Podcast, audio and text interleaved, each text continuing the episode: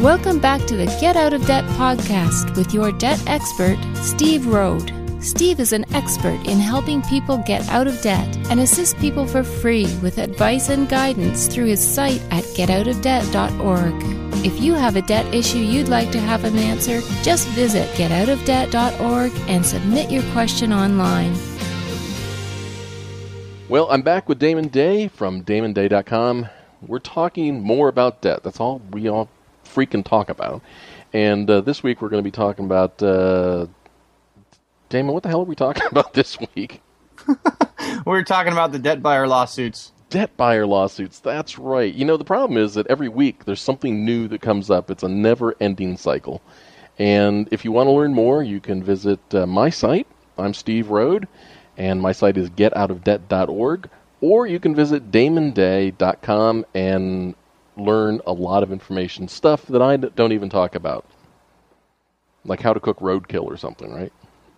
Yeah, like, like I like I'm frequently fond of saying, I'm just a hack with a laptop. So,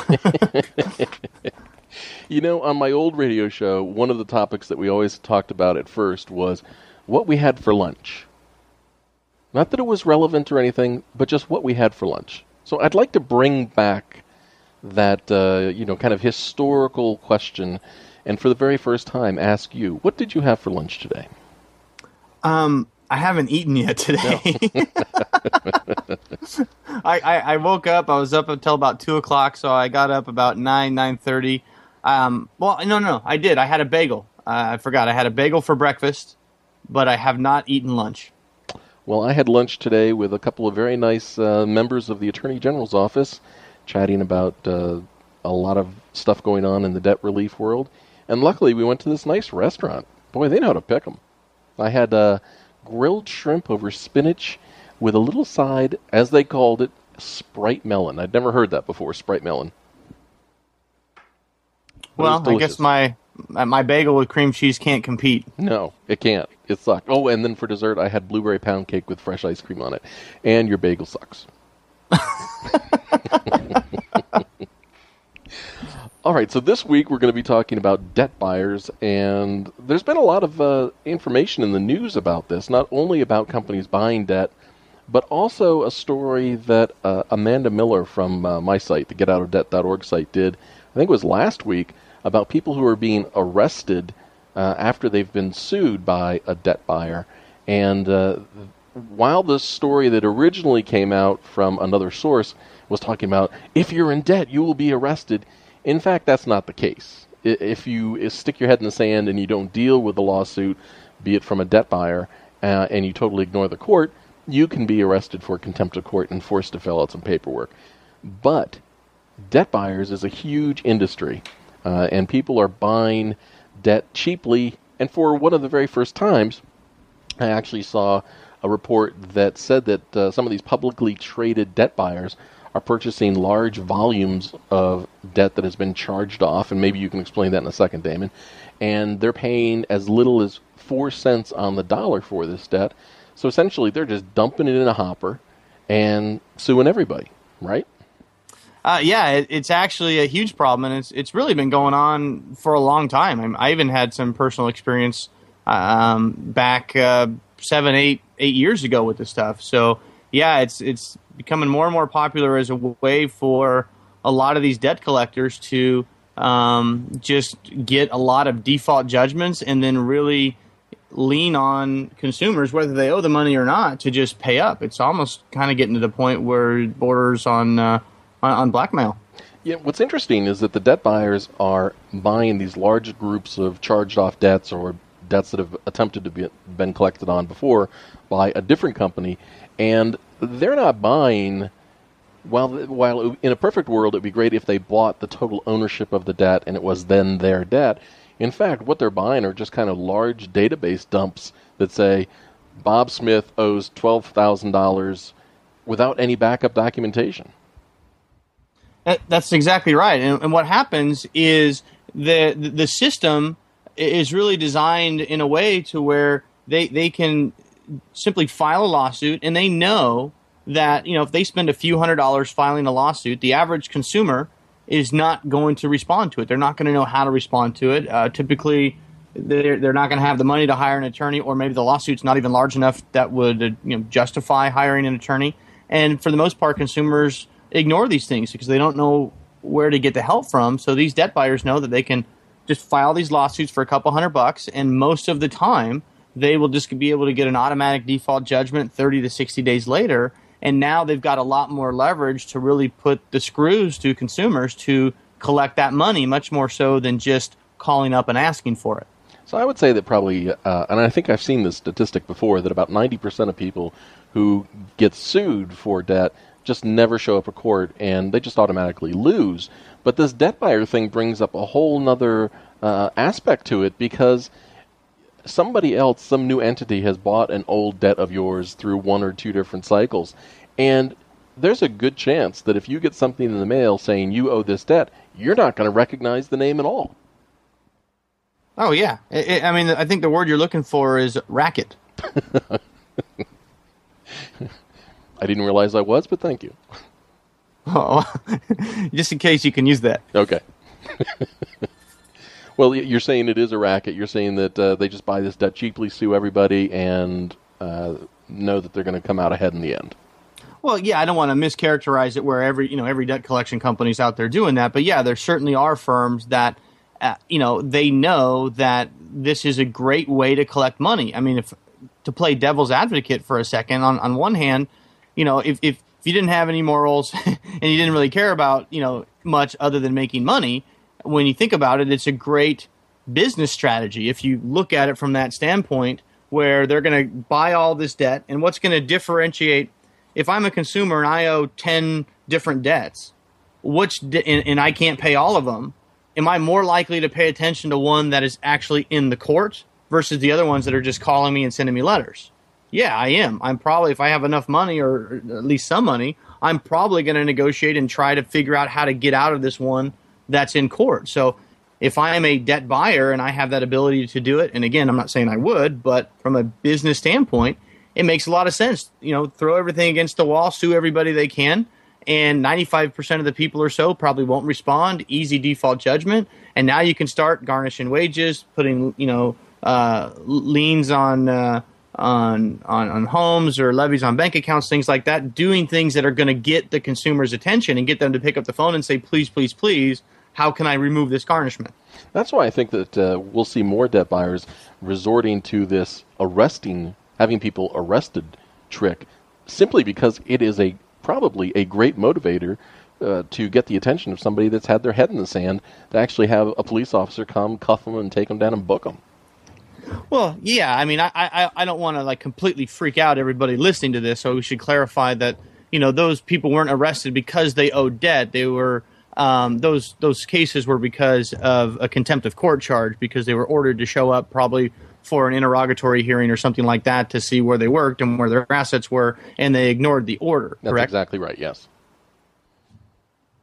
So, uh, you know, if if you do get sued, I guess the lesson that should be learned and the lesson that everyone should hear is, uh, you should go to court and you should fight it. And if you are being sued by a debt buyer, especially, you should go and ask for proof that the debt is actually yours. Well, absolutely, and I mean the problem though is you know people are deathly afraid of court. It's it's kind of like um, you know they talk about fear of public speaking is like you know right up there along with the fear of death. You know, mm-hmm. and going to court is kind of like public speaking on steroids because not only are you have to be doing some public speakings, but you're in a court of law. You're facing the judge. There's people in the gallery. You know, there's the plaintiffs there, and this is a, a very foreign environment for most consumers and it's it's a lot easier for them to ignore it. But it is very important not to ignore it because, like most other things, uh, ignoring a lawsuit does not make it better. It makes it much worse. So what do you what do you say? What should a consumer say when they go to court and they're being sued by a debt buyer for a debt that they don't they don't recognize? Well, I mean that's a real loaded question because there's a lot there's a lot of things that go into it. Um, you know, and every state's different. And you know, let me preface this with, you know, I'm not an attorney, so I can't be giving legal advice. I just mainly speak from personal experience and secondhand experience from from clients and people that I've talked to. But er- every court has their own you know rules of evidence and you know what you can do and what you can't do. And the problem in a court environment is there are very specific rules that you have to adhere to. Like if they you know you have a, a lawsuit or a summons and you have to have a specific answer. You typically can't just show up and say, "Well, Your Honor, I don't know the money." They want you know a, a verbal response in most jurisdictions is not fun. You have to actually write a response, and then many courts are very particular, mm-hmm. where you know you can't just get out a, a you know a, a, sheet of paper and write, oh, you know, I hereby declare I don't owe this money. Then that's not going to be a, properly formatted answer, and it would be rejected by the clerk of the court. So the dog um, that's what debt. makes it. Well, what was it? the dog ate yeah. my debt, or I, I left it on the, the bus. for value. Yeah, but that but that's the pro- but see, that's the problem with the system, and these debt buyers know it. They know it's just it's not as easy as just showing up on the day you're supposed to show up and tell the judge what's happening, and then the judge says, "Oh, I understand. Okay, this case is dismissed." There there has to be a procedure that needs to be followed, and that's why it makes it so difficult for consumers because they don't know what to do. They can't hire an attorney. In most in, in most municipalities and jurisdictions, you can they've got some kind of low cost or no cost legal aid where at least you can go and say, look, I just got sued. What do you suggest? What can I do?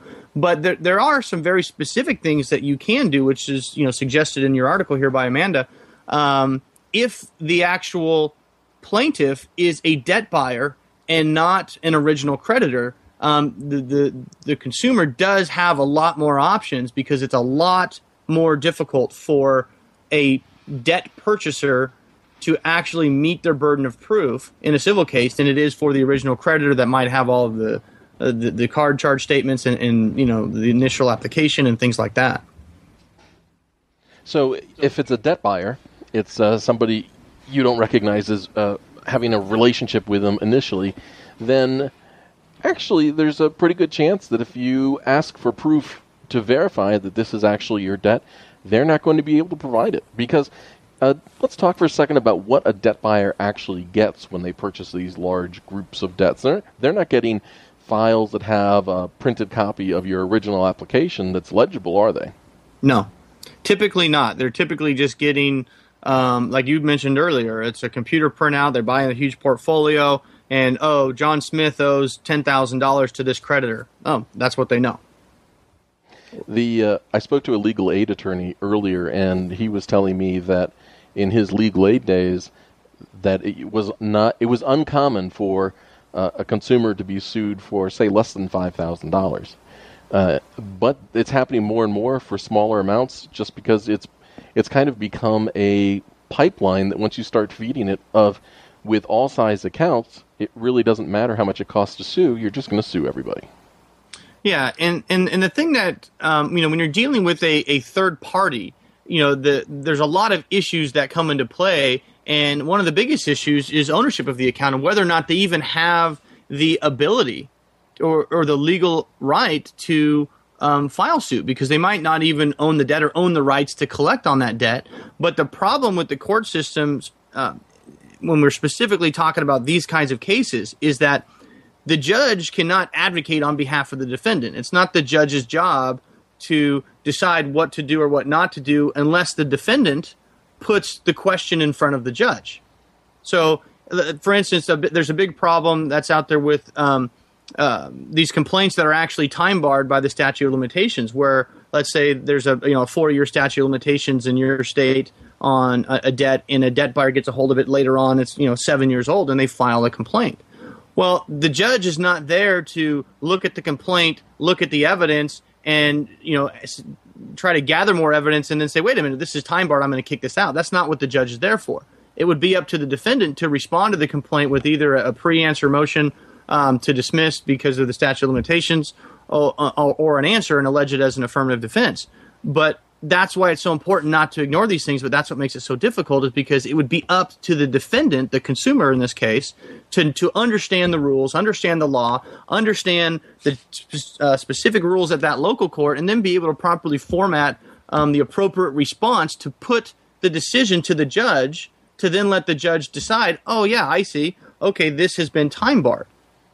You know, it's I, I oftentimes hear people say, "Well, I don't want to spend two hundred or three hundred dollars and hire an attorney to help me," but I got to tell you that getting good, competent legal counsel at a time that you're sued is almost priceless. And uh, another thing that people don't realize is they say to me, you know, Steve, uh, if I get sued and I have to go to court, well, I'm to sh- I'm to tell the judge, you know, here's what I think is reasonable. Uh, if you're sued, it's not about what's reasonable. It's about what is appropriate and available and agreed to under the law. Exactly, and that goes back to again the format. You you can't just go into the court and then well, here's what I'm going to tell the judge and what I. It, it's not like Judge Judy. You know, it's it, it, doesn't work that way. Where on TV you watch these court shows and they just show up and the judge is smiling and laughing and friendly and and, and they banter back and forth and the judge hears both sides and then says, "Hmm, okay, I believe you, I don't believe you, so let's go home." That's not how it works in these kind of situations. Everything is done typically in the pleadings, and actually very little is done in oral arguments. Most of the stuff is done in the pleadings, and the judge. I don't want to. I can't just generalize, obviously, but many times the judge already has his mind made up what he's going to do before the hearing even starts, unless you say something in the hearing that you left out of the pleadings that's going to change his mind. But he's supposed to or, or going to review the pleadings first and know what he's going to rule before you know he even start. Um, so, but again, it all comes down to if you're if you're dealing with a debt buyer and, and, you're getting sued, if it's the original creditor and you actually owe the money, um, in, in, many cases, I would say, look, if you know you're going to hire an attorney, you're getting sued for five grand, and the attorney wants a three thousand dollar retainer, and it's the original creditor, and you owe the money. Yeah, pay um, you're better off just you know trying to contact that attorney that's suing you and try to get some kind of a settlement out of that than paying. Yeah, because that's all the attorney's going to do. Because if you don't have a valid defense, he's going to say, well, we have to settle the case. So, well, and that's my point exactly. Is that uh, it seems that the in those types of cases that you just mentioned, the court is going to take a look at your case and they're going to say, well, as a I'm going to decide this as a matter of law, and as a matter of law, you have a written contract with Chase Bank, for example, uh, where you agreed to pay X amount of dollars. You don't dispute that you borrowed the money, and uh, they were sending you statements over a long period of time. That's not something you're going to be able to wiggle your way out of. You just need to deal with it and come up with an arrangement on how to pay it. Or if you can't pay it at all, then you need to think about other legal solutions like bankruptcy uh, yeah. that would kill the lawsuit and uh, avoid any judgment or garnishment and allow you to get a fresh start with your debt. Exactly. And so so but when you're dealing with a third party, it's a game changer because now it's highly unlikely that if they were if you put their feet to the fire, they would actually be able to meet their burden of proof. So it I would certainly recommend getting some help, some legal advice if you're being sued for, you know, $5,000 or more by a debt buyer that doesn't really have any evidence against you. And again, every state is different because if you if you read Steve's article, they even talk about that, you know, 95% of the cases where um, they actually sent some discovery to these plaintiff attorneys that were filing suit. 95% of the time, the attorneys never responded, which means they were counting on a slam dunk default judgment and weren't even interested in actually pursuing the case if they had to work for it. Now, if anybody wants to read that article that uh, we've both been talking about, they can go to getoutofdebt.org slash 20012. And that'll take you to uh, most debt buyer lawsuits foiled by inability to prove debt owed. Now, uh, you brought up another good point. You only are entitled to two good points a show, by the way. And, oh, okay. Uh, I'm sorry. Yeah, you used them all now. The rest are going to be shit. Um, in that, when you're experiencing money problems, debt problems, uh, it's all intimidating, scary. You don't know what to do, which brings me around to why uh, many people fall victim to uh, debt relief schemes that seem too good to be true. They latch onto something that, that they think is going to immediately solve their problems. Uh, yeah, that I mean that you hit the nail right on the head because under normal cir- let's let's just look at you know debt settlement for example because you know we pick on that a lot on our sites and it's just a very easy target um, based on what they do and why I I consider most debt settlement companies to be an absolute scam, 100% fraud. And you know I, I I can prove that. And if anybody that you know does runs a front loaded fee debt settlement company wants to come on and lay out a, a you know a methodical you know coherent argument about why what they do is somehow beneficial to their clients, I'm more than happy to listen. But um, you know, these guys can prey on consumers that are just in a very scared and vulnerable state because they don't know what to do. They're deathly afraid of court. They're afraid of lawsuits. They don't have the money to pay this debt. And they hear these ads about, we'll get your creditors off your back. We're going to work with you. We're attorneys, so we'll help you. And, I mean, they do all kinds of things essentially just to tell the consumer what they want to hear to make them feel better.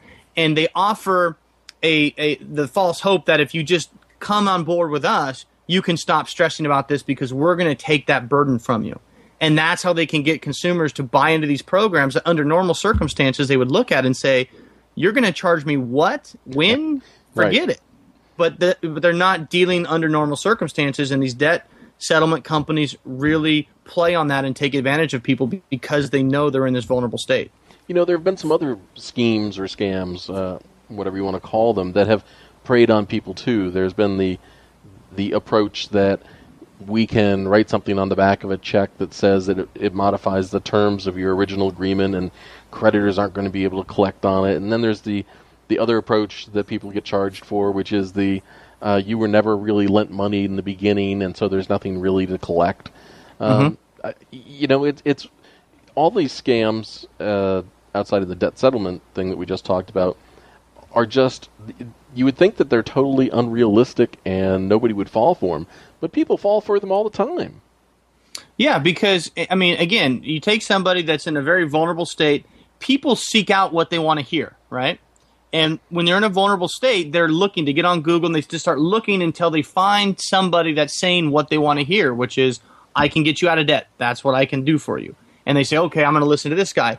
And they're really hoping that this is the right answer. So they're they're listening to this guy or they're reading their website uh, through the filter of I want this to be true. So everything in them wants this to be true because this is the panacea they're looking for. Where, where you mentioned some of these other scams where they'll take over your debt for you, or you'll be able to, you know, all you have to do is give this company five thousand dollars, and they're going to send these fancy dispute letters, and all of your debt just gets melted away because the money was never really there in the first place. And there's there's all kinds of different twists and turns on this kind of stuff, and everybody's got you know a different bow on pretty much the same box of crap. But what I try to tell consumers is think about it like this. Anytime you're listening to these guys whatever it is whether it's you know the no money lent theory or you can accept it for value or we're going to dispute it under the fdcpa and they're not going to come back and validate the debt and therefore it's just going to go away like magic. Whatever it is and i learned this way back when when i was dealing with my own debt.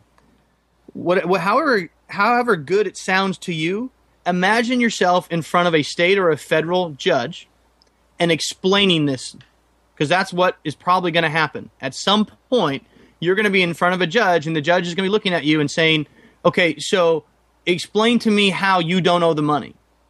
And now imagine you trying to be in front of a judge and saying, Well, my signature created the money, so they used that as an asset, and then they turned it around, and they really just lent me my own money.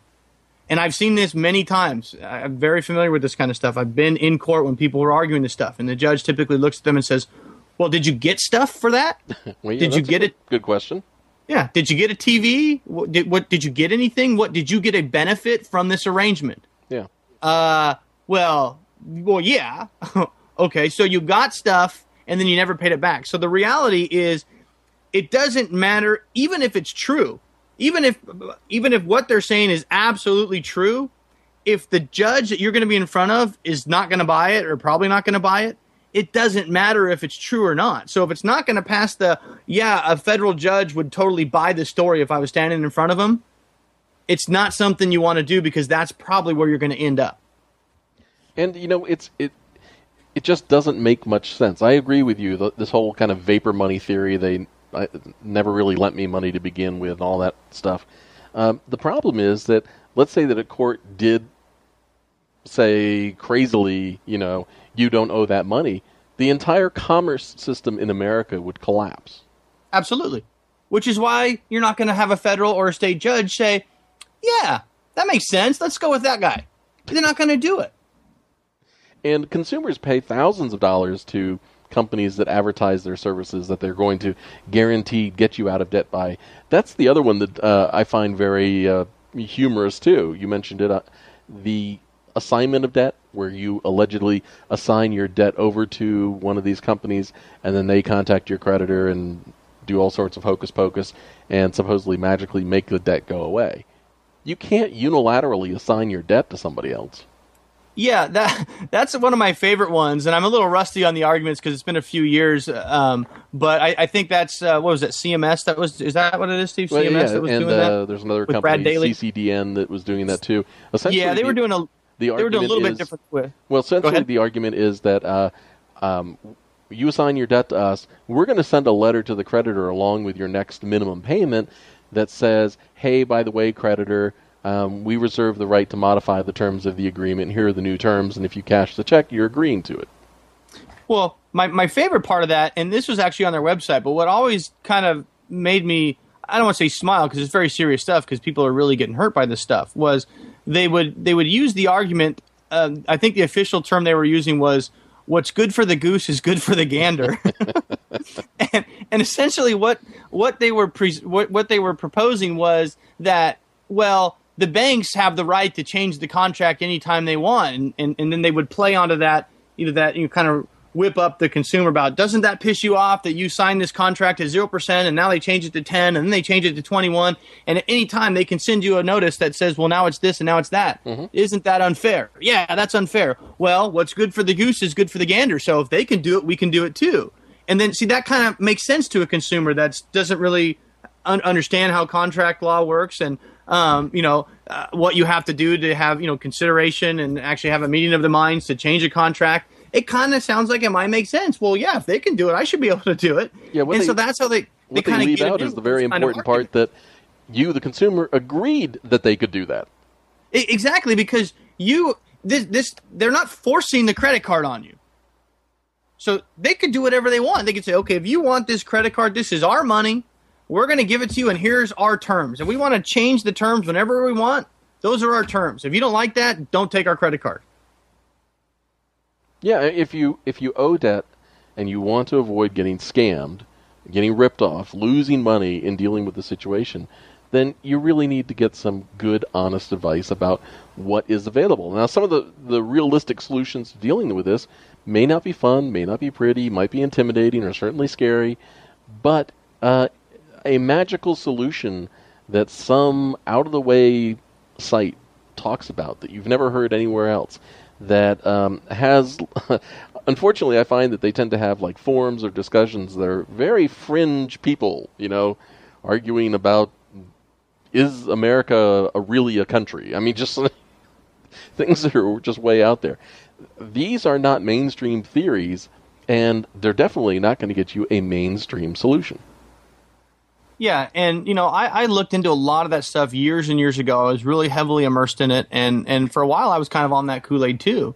And you know, my experience in, in in actual court here in the real world was what just shook me back to reality. That says, and again, it's re- very simple. Even if that stuff maybe is true, or they start talking about well, the United States is a corporation, and your name in all caps is your your straw name, and it's an entity, and you could you know copyright that, and all this crazy stuff that they do, which may or may not even be true or legal or what. It all comes down to if you end up in front of a judge, do you confidently think you can argue that theory and get the judge to say, yeah, let's go with that? And if the answer is no, you can't see yourself in front of a federal judge explaining what a straw man is and how you can accept this for value or whatever it is that they're espousing, then that's not something you want to go down because it's going to get you in a lot more trouble. Yeah, and there's certainly there are a number of uh, lawsuits and cases and appeals and everything else that have happened before where this has been discussed by the courts. And I had shared one with you not that long ago about this whole kind of vapor money theory, where the court basically said, uh, "Yeah, that's not going to fly." Yeah. So and it's been and the thing is, Mhm. well, the thing is, you know, in this day and age, especially the digital day and age, anybody with any kind of a theory can create a website in one day, put some stuff on there, and have his new theory about this, that, or the other thing. And it's going to take a while. If it's a total scam, it's going to take several years typically for the authorities to catch up to it. And if it's not even that big, they might not ever catch up to it. That's this stuff goes on all the time, and people don't get caught, and they go on scamming people. The ones that usually get caught are the ones that catch on, and they get so big that once people realize that that really was a scam, and it's it's been proven in court that it doesn't work. You might be two, three, four years down the road, and you might have fifty thousand people that have gone down that road thinking, well, when I signed up, there was nothing bad out there on the internet about it because nobody has had the bad experience yet or hasn't been in court yet. And so they can do that for three or four years, collecting money the whole time. And then when the heat starts to finally come down on them, they just close their doors and you know, or file bankruptcy or pop up under some different name doing something else, which is the again the same box of crap, but they put a different bow on it. And what's funny is that a lot of these guys do just that. They close down, change the, the, their business name, and reopen up, and they're so easy to track. Now, you know. Well, you had a you had a recent article about that, I think today or yesterday. Yeah, Bob right? Lindsay, guy in Texas. Uh, he had a company called the Credit Card Solution. The Attorney General in Texas sued him, shut him down, and he's opened up a new site, and the mailing address is the exact same uh, mail drop mailbox service that the old one was. So it wasn't hard to connect. You know, I, I think to... I think if you want to avoid a debt scam, that the last thing you should do is look for any sort of debt relief solution or opportunity on Craigslist. it's just filled with with every sort of worst scam you can imagine. And I know that you look at Craigslist from time to time too. Uh, when I'm short on a story idea, I'll go look at Craigslist and see what the latest crap is. Yeah, I mean, it's just a, they know there's a lot of people that go, you know, to that site. It's heavily trafficked, and it's a great place to post stuff up there. But again, remember, anybody with any kind of an idea can op- create a website and say, "Oh, this is going to work," and make up some testimonies, and this is why it works. And a lot of times, it's it's kind of it's not that difficult to believe certain things when you get some of these guys mixing in a lot of different truth, and then they're coupling that with uh, consumers that are looking for something that's the panacea it, it, it's not that hard to convince people that what they're saying might actually be true, and especially if it's so new that you can't even find any negative information yet. You people tend to convince themselves that well maybe this was the silver bullet I was looking for, and the silver bullet doesn't exist. You know you you didn't get into debt overnight, and you're not going to get out of debt overnight. All right. So, uh, what else is on your plate this week? Anything coming up that we want to let people know to watch for on your site? Well, yeah, one of the things I, have been I've been thinking about for a couple weeks, and I'm trying to figure out logistically how to put it together on my site is I'm, I'm just getting so tired. I mean, I'm getting clients and consumers calling me almost on a daily basis now, and the, the story is very similar. They signed up with a, a debt a front loaded fee debt settlement company. After a few months, they realized that the service they were actually getting was not very similar to what they were promised in the beginning and now they're having trouble getting a hold of people there. Creditors are still calling, and then they realize they think they made a mistake. They get online, they find your website or my website, and then they realize, oh my gosh, I made a huge mistake. You know, this is what these guys are warning people against, and then they call me, and they're now just stuck, and they're trying to figure out, okay, I've I've lost a thousand dollars or two thousand dollars. I realize this is not the right program for me. I I need to file bankruptcy, or I need to you know get into a credit counseling program, or you know, I need to do debt settlement, with, with, but just with not these guys. Mm-hmm. So, um, and, the, and the, the common theme is, please help me. What can I do? How do I get my money back? And for the most part, these debt settlement companies are not too keen on giving refunds, even though they're not providing services, which you know kind of lets you know why they're always insistent on charging their money up front. But so what I want to do is is logistically try to figure out a very simple way where people can come to me and come on my site. Um, I know you do this as well, where they can at least share their story and try to help them recoup um, all or at least most of their money back from a debt settlement company that, that brings them on board under you know false pretenses or by not really being totally upfront and then not providing any service and then keeping their money. And at, at, at the very best case scenario is we get a full refund for that client. But worst case scenario, at minimum, what I hope to provide is a forum where consumers can share their experience, which would hope hopefully serve as a warning to potential future clients of that program that look here's two or three consumers that went through that already and after a couple of months realized it wasn't for them and here was their experience and i'll let the companies get on and respond and say hey this is what happened from our side of the fence and this is why you know if they want to come on and justify why that consumer is not do a refund and want to say all the great services they provided they're free to do that too you know you kind of uh, stole the wind from my sail there or Oops. maybe i just got very forgetful that uh, that uh, you were going to do that because yesterday I wrote and published how to get out of a debt settlement program and get a big refund. well, maybe I'll just copy your article and put it on my blog and be like, "Yep, there we go." it's uh, 19 quick steps. Actually, but you know what? I I brought up a couple things in, in in writing this made me think that you know, not only if you if you get no satisfaction from the debt settlement company, not only should you complain to the same kind of typical areas, the state attorney general's office, the local Better Business Bureau, the Federal Trade Commission, Consumer Affairs, all that type of stuff, but uh, because of some cases that have been filed recently against third-party escrow uh, companies like Global Client Solutions and NoteWorld, I think that people should also send a copy of their complaint to these companies. Yeah, I mean, absolutely. My my my feeling is uh, obviously every situation is different and circumstances are different.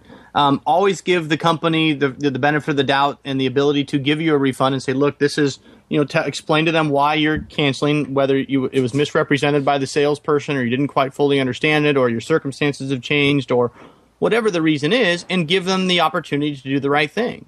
And then if they don't do the right thing in your mind, uh, or do what you feel is, is is is right and just, and at that point you can then start. There's a lot of avenues, and, and um, you know I did read that article uh, yesterday or today, or um, where you do lay out some very distinct, simple steps. To, okay, if you want to get your money back, do this, this, this, this, and this. And at the end of the day, it's really just going to be up to the debt settlement company about whether or not they're going to refund the money or not. But at minimum, at least it puts it out there that somebody had this experience and they weren't able to to to get that refund. But you know, I, I kind of was hoping to partner up with you on this anyway because obviously, again, I'm just a hack with a laptop, and you know, you you're an actual you know writer, and and you you put out a lot more stuff than I do, and your traffic or your website is much more widely read than mine, of course, is. And what I was hoping to do. So why the hell am I, talking doing, to you? What was that? Why the hell am I talking to you? because you get all this great information from me and then you steal it and then you right. do it yes. Then then since you put out four five stories a day and i do four or five a year i tell you all my ideas and you say oh that's good. Let me write that. And then i write them. And i'm fine with that because then you could just say oh well if you want some more information on that then go look at damon's website because he talks about it too. You know it's funny because people uh, ask me about that. They they say you know why do you talk about damon so much?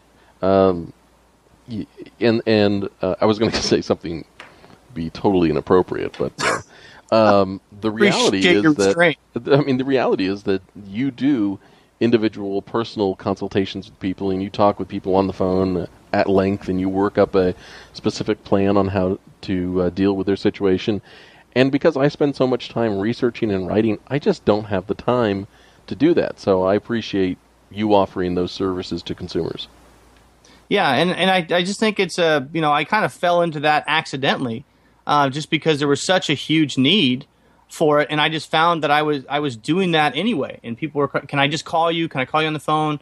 And you know, there's not a lot of resources out there where consumers can can sit down and say, okay, here's what's going on in my life. Here's what I'm dealing with. Here's the debt I have. Here's what's going on with my family situation. Here's what I'm trying to accomplish. Can you can can you listen to me for 20 minutes or so? And just tell me what you think I should even be looking at right now. What options should I even be pursuing? What's financially feasible? What's not financially feasible? And then once we narrow it down, can you help me create a plan of attack and help me implement this thing and move forward? Because what they typically just get out there is I'm going to sell you this thing, or I'm going to sell you this thing, or we've got this debt settlement, or we do credit counseling, or we do bankruptcy. And the, the consumers can certainly call each of these individual things and try to figure it out on their own, but there's not very many places where they can go into one central place and get information on all of their options as it pertains specifically to them and then help deciding on what specifically they should do. And it for most of my clients I, I, would say all of my clients but i don't know for sure but they get a tremendous amount of relief when they when they come off the phone because for the first time they tell me they finally feel like they they know where they're at and they know what their options are and they can see the light at the end of the tunnel and they know step by step what they need to do moving forward to achieve that. So you're telling me that your clients when they're on their phone can relieve themselves. they can do whatever they want because it's not a video chat. Okay. Thank God. well, I spent I spent years actually uh, doing that, you know, personal consultations on the phone with people, and uh, what I learned was that by the end of a conversation with a consumer, uh, you can always come up with a plan on how to address the debt. Now, the consumer might not necessarily like the plan, uh, but that doesn't change what reality is. You know, it, when you get somebody who has no money to pay and uh, has lots of assets and doesn't want to go bankrupt, telling them that you need to talk to a bankruptcy attorney doesn't change the reality of you need to talk to a bankruptcy attorney. But Yeah. everybody, there's a solution for every problem. Yeah, there there there absolutely is. It's just a matter of um, you know learning about each of the options and then having somebody that you can trust that's going to say, look, this is why this makes sense. Because the other thing, I don't just tell clients what they should do. I explain to them why I've come to that conclusion. And if they don't reach the same conclusion, that's fine. I mean, that, my job is not to make them do something. My job is to identify what's possible for them and then tell them why I'm recommending certain things. And then they're perfectly free to disagree with me. The funny thing is, we've brought this podcast full circle because if somebody talks to you, you explain the situation, you talk about the reasons, what they should do, the best course of action. At the end of that conversation, if they decide they're paralyzed and unwilling to do anything, they're going to be right back where we started, being sued, getting a judgment, potentially having their wages garnished, and all of that. You can't stick your head in the sand. Well, and that's true. But one of the things that I do is um, when when I- when I ex- fully explain all the different options, it, it for for most of my clients, they, they they can clearly see it for the first time. Whereas before, a lot of what I call the paralysis of analysis. Yeah. A lot of that comes from there's just so much information. They're just getting bombarded with this ad and that ad and this company and that company and this option and that option, and there's just everybody's coming at it from their own uh, their own angle, and we're the best for this, and we're the best for that, and that's what really causes a lot of the paralysis, paralysis of analysis. Is they just can't seem to get a straight answer. Everybody's telling them something different. But when I get them on the phone, we talk about all of the different things, and then we work through it together. And you're right, though. Even with that, sometimes people will get off the phone. I, I had a lady, um, a, a client uh, I talked to originally back in January, and we got. I told her exactly what to do. I sent her some follow up information to you know step by step what to do, and I never heard from her again. And until about a month ago, I, I got an email from her, and she said, "Okay, um, my you know my my boss just lost her job, and it freaked me out. And to tell you the truth, I feel very very bad that I never got back in touch with you. But the real the truth is, I never even opened your email after we got off the phone because I was just too scared and I, I wasn't quite ready. But now I'm freaked out. My boss just lost her job. I'm afraid I might be next." And I hope it's not too late, but please call me so we can reevaluate my situation because I need to do something. Sometimes people just mentally aren't ready to go, but at least if they have the information, even if they're not ready to act on that information, at least they have it, they can store it in the back of their mind or whatever. And when that trigger does happen and they, they realize themselves that they need to do something, they already have the information that they need to act on that. Well, you know, another thing is that uh, people um, sometimes are, like you said, they're so overloaded with information they don't know how to make a good decision. And what they fail to realize is that when they talk to an ex- a debt expert like you or me or um, somebody else who is our peer, we're really not there to sell them anything. Our job is to help explain reality and show them what to do. There's no widget to sell them. Yeah, and, and that's why you know that client you know that had that that you know the email sitting there for a month. I mean, I don't really follow up with my clients if they don't get back to me. I'm not hounding them like, oh, you know, you didn't fill out this, you didn't do that. I'll, I'll have my assistant maybe drop them an email once, maybe twice, just to if I don't hear back from them, just to check in on them to say, hey, did you you know go meet with the bankruptcy attorney, or did you do this or do that, or just to see if they did the homework I gave them. But it's it's a very different reality when they call a debt settlement company or something like that. I think that that leads to a bigger of that fear of paralysis of analysis where you call the debt settlement company and then you're not sure what to do. And then that sales guy is calling you every day for like three weeks because you haven't sent the application back yet. And it just and if you called four or five companies imagine that. You're more afraid of the debt settlement companies that are supposed to be there to help you than you are of getting the calls from the creditors. The creditors almost seem tame compared to some of these debt settlement sales guys. You know, uh, let me just, in closing, let me just say that uh, if you have listened to everything that Damon has said and uh, you still feel like it makes good sense to go visit his website, you can find him at damonday.com. And if you don't think that I'm full of shit and you uh, don't disagree uh, viscerally with the stuff that I write, you can go to getoutofdebt.org and subscribe to the email list. And I guess the last thing that I want to say is um, I want to apologize for all the listeners for wasting an hour of their life. what are you talking about this is some pretty good no, no, information no, it's, it's all been good sued. information. But, you know, uh, you could have been on a cruise or something like that. Instead, you've been listening to us. well why couldn't they have been on a cruise and listening to us That is true. I didn't even think about that. They could have downloaded it before they got on the ship. technology steve I'll tell you. That's what I'm going to do next time. I'm going to take you on a cruise with me. Uh, I don't know how to respond to that. Digitally. We're both married. Thanks. um, all right, and uh, so I guess we're, we're going to do this again uh, next week, maybe. And uh, the reason I say maybe is because I'm going to do this uh, five day motorcycle trip. I plan to come back all in one piece, but uh, it would be kind of difficult to do this show on the road. But we'll have another one coming up soon, and we'll follow up on the stuff on our sites. Until then, uh, ta ta.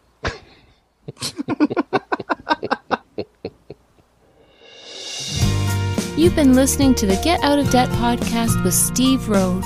If you'd like to avoid get out of debt scams, learn how not to be a victim from debt relief offers, get free help for any debt problem, or if you have a question you want to ask, just visit getoutofdebt.org. And while you're on getoutofdebt.org, you can subscribe to the free daily feed for all the latest help and information.